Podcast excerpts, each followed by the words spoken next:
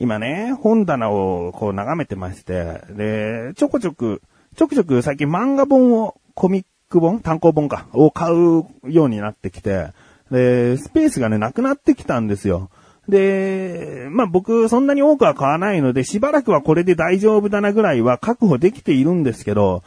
やっぱり整理するに越したことはないというか、読まない漫画本は売った方がいいかなとか思いながら、うーん、見てたんですけど、僕の本棚っていうのが高さがだいたい180の横が120、30ぐらいの本棚で、まあ大きめっちゃ大きめな本棚なんですよね。で、5分の3ぐらいがコミック単行本で、えー5分の2が月間歌謡曲っていう、うん、ギターとかピアノとかやってる人にとったら、えーいわゆる邦楽のね、楽譜とかコードが書いてある本。もちろん歌詞も全部書いてあるから、えーこの曲いい曲だなと思った曲の、その、コード、最低限コードがわかる本なんですね。えー有名な曲とか、こう、リクエストが多い曲は楽譜にもなって音符がちゃんと見れるようになってるという。うん、だからコードがあればね、あの、ギターとかピアノで弾き語りができちゃうので、僕としてはとても重宝していたものなんですね。で、していたというのはですね、今現在はもう買ってないんです。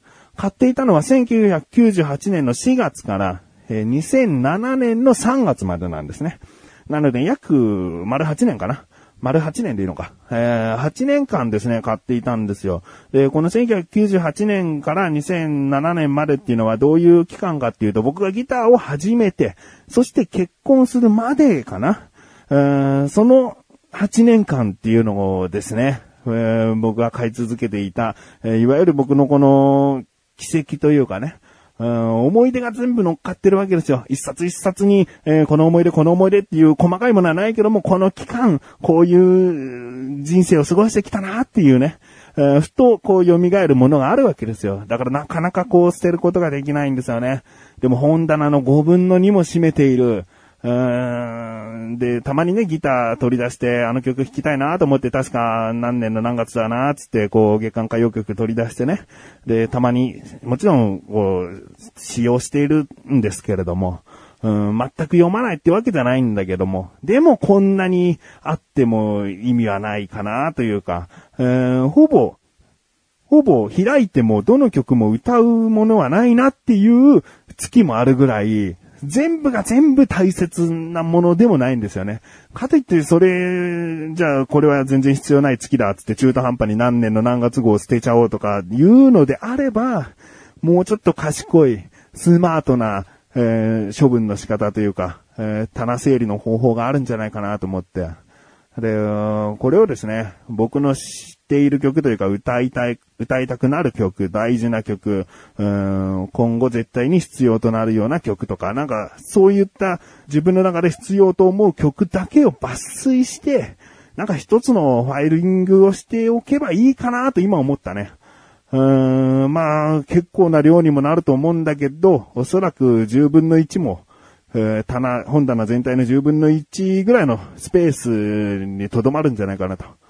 思いましたね。でもなんかやっぱりこういう風に整理はしていかなきゃいけないと思うんだよね。僕はあのー自分の部屋ね、引っ越してきてもう半年経ちますけれども、もうね、こう、部屋模様替え？模様替えだ。模様替えをね、したいなと思っちゃってるよ。うーん、なんだろうな、気分を変えたいっていうのかな。うーん、もっと心地よい、快適な空間になるはずだと思って。それにはまずちょっと本棚を整理したいっていうね、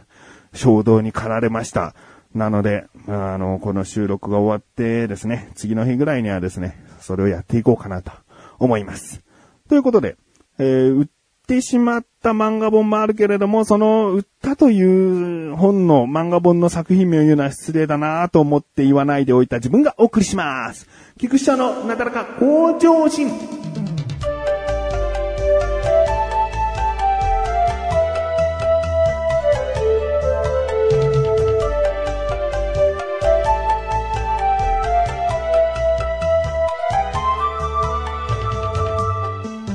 漫画本もね、売ったんだけど、やっぱりでも、この本売りましたっていうのって、その本のファンの人とかもなんかいい気持ちしないよね。知りたいなと思う人はいるかもしれないけど、それを言言ったことによって、えー、その本売ったの？価値観合わないなとか、なんで売っちゃうんですか？みたいな、なんかそういう方のが悲しいもんね。だから作品名はちょっとあえて伏せますけれども、まだ売りたい本はあるな。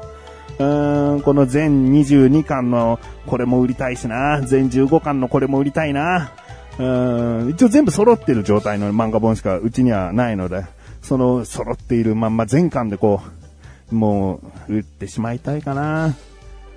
うん。まあまあまあ、作品名言えないのであればね、こんなに引っ張る話ではない。今回話したい話はですね、えー、シンプルに幸せだなと思った。うん。あのー、次男の、うちの子供の、うちの子供の次男の誕生日がありまして、4歳になりました。で、4歳の誕生日パーティーというかね、まあその日の夜の出来事の中で幸せだなと思う瞬間が3箇所ありましたので、ベスト3形式でお話ししていきたいと思います。決してですね、ベスト3まで行ったからといって、こんな、こんなことが幸せなのかよっていうオチがあるわけじゃありません。菊池翔がですね、単純に幸せだなぁと思った度合いの、まあ、3位から発表するので、低い順番にですね、えー、言っていくだけです。はい。そういうことで僕は幸せでしたで終わる話ですからね。あんまり期待せずにですね、えー、聞いていただけたらなと思うんですけれども、まず第3位。第3位はですね、えー、僕がその息子の誕生日の日のお昼がですね、パンだったんですね。で、そのパンの食べ方っていうのが、その、あるパン屋さんに行って適当に12、3個買ってですね。で、それを3人で、えー、分けて食べる。分けて食べるっていうか、その12個買ったものを3等分か4等分に適当に切って、お皿に置いて、それを3人でこう、好きなものをつまんでいくっていうお昼ご飯だったんですね。で、このお昼ご飯は、すごくこう、美味しかったわけ。パン好きだし。うん。で、そのお昼パンを堪能してね、いろいろありましたよ。このソーセージの入ったパンとかね、ピザパンとかね、クロワッサンとか、バターロールとか、なんか肉まんのようだけどもパンはパンみたいな。うん、なんかそういうね、いろいろな種類のパン食べましたよ。食べましたけれどもね、夜、息子の誕生日の料理ですね。息子に何食べたいって神さんが聞いたらしくて。そしたら、ピザがいいと。あーと思ってね。それ、連絡来たの3時ぐらいかな。で、もう僕はもう胃袋パンで満たされてる状態の時に、夜ピザがいいんだって、つって。あー、ピザか、ピザパンも食べたなーと思って。すごいこう、うーん、誕生日というご馳走の中でピザかーっていうね、そのちょっと、うーん、がっかり感あったの。でも息子は食べたいっていうかね、やっぱり誕生日の主役なんだから、その希望を叶えてあげたいと思って、えーデリバリーピザのお店でもお持ち帰りを僕は帰りにしていくことになったんですね。で、ネットで予約注文して何時に受け取りに行くっつってね、安くこう、購入してですね、えー、お家に帰りましたと。で、家に帰っていざピザをこう、テーブルの上に置いてですね、で、いただきますと。食べ始めたらですね、美味しい。あんなにお昼、パンを食べたのに、小麦粉をこう練って焼いたものを食べたのに、ね、ピザパンもあったのに、やっぱり、この焼きたてのピザ、美味しい、幸せ。はい、これ3位ですね。えー、第2。第2位の、その日の幸せだった出来事。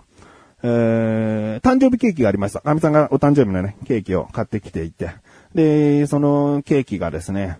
たかみさんのは運び方が悪かったのかな？この、汽車の形をしたロールケーキだったんだけど、汽車が一回こう横に転がってって、またに元に戻った状態になってて、すごいこう、散らかってたんですね。あの、機関車の形をしてるロールケーキなんで、機関車のところ顔が書かれてるんです、チョコペンとかで。だけどその顔とかが全部外れてて、とんでもないことになってたんだけど、まあそれはね、別に関係ない話ですけれども、まあそれをですね、また新たにこう、組み立てて、なんとかこう元の形こうだっただろうにしてですね、息子を二人、こう奥に座らせて写真を撮ったわけ。ね、ケーキが手前で息子二人が、えーいて、で、一緒に写真撮るよーつって、記念だよーつって、えで撮ってですね、で、次男がまあ、不細工な顔して、えー長男はね、100点の顔、笑顔をしてて。で、次男はもうすんごい不細工な顔をしちゃってるわけですよ。性格の悪そうななんか、何すんだ、兄貴この野郎みたいな顔で、カメラ目線にもなってない、こう、いい顔が撮れたの、いい顔っていうか面白い写真が撮れたんですよ。で、それ神さんに見せたらですね、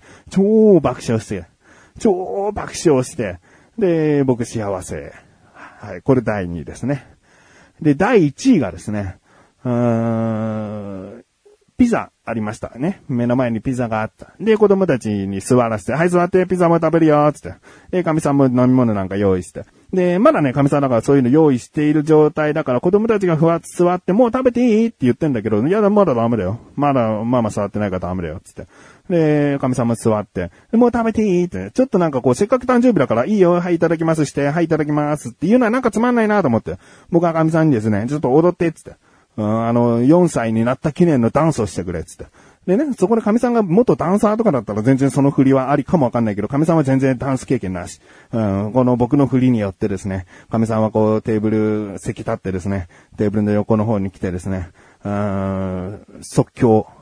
アドリブダンスをですね、踊ってくれてですね。もう、そりゃもうドタバタドタバタしてですね。で、なぜかですね、あのーママが、こう体をこう大きく動かすとですね、子供たちは異様に興奮されるわけですよ。わはははつってすごい笑ってるわけ。で、こう、僕はこう手拍子なんかしてね、えー20秒間ぐらいは踊ってくれたかな。もう、もうすんごい空気で。はい、じゃあママありがとう。はい、いただきます。もう食べていいよっていうね。この瞬間幸せ。ということでですね、えー僕の今回の次男の誕生日による幸せな時間、幸せな一瞬をですね、ベスト3形式でお届けしました。うん。やっぱりね、最後のはね、神さんが僕の振りに一瞬だけ抵抗したけど、一押しでもう踊ってくれたっていう。そしてその踊りによって、この4人の家族がですね、みんな幸せな気持ち。まあ、神さん踊ってて、この、すごい嫌か、嫌だったかもわかんないけど、でも子供がこう大爆笑してることによってね、結構ノリノリでね、踊ってたんで。うーん、まあ、こうほんとね、この、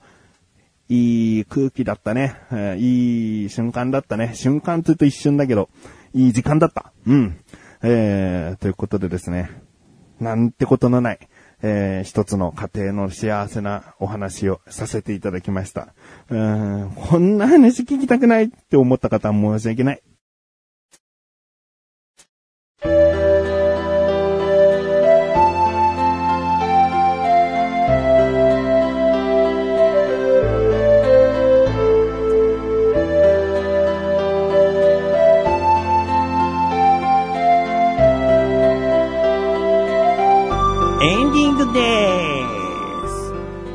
ープニングでですね、漫画本とか、その月刊歌謡曲をどう整理していこうっていう話をしたんですけれども、この漫画でね、売ってしまったとか、売ろうと思ってるという作品名は言えないけど、やっぱり面白い作品は言ってもいいよね。これは残しておこうっていうね。えー多分死ぬまで生涯持ち続けるであろう漫画かなと思う一つにですね、やっぱりハンターハンター、今連載が再開しておりますけれども、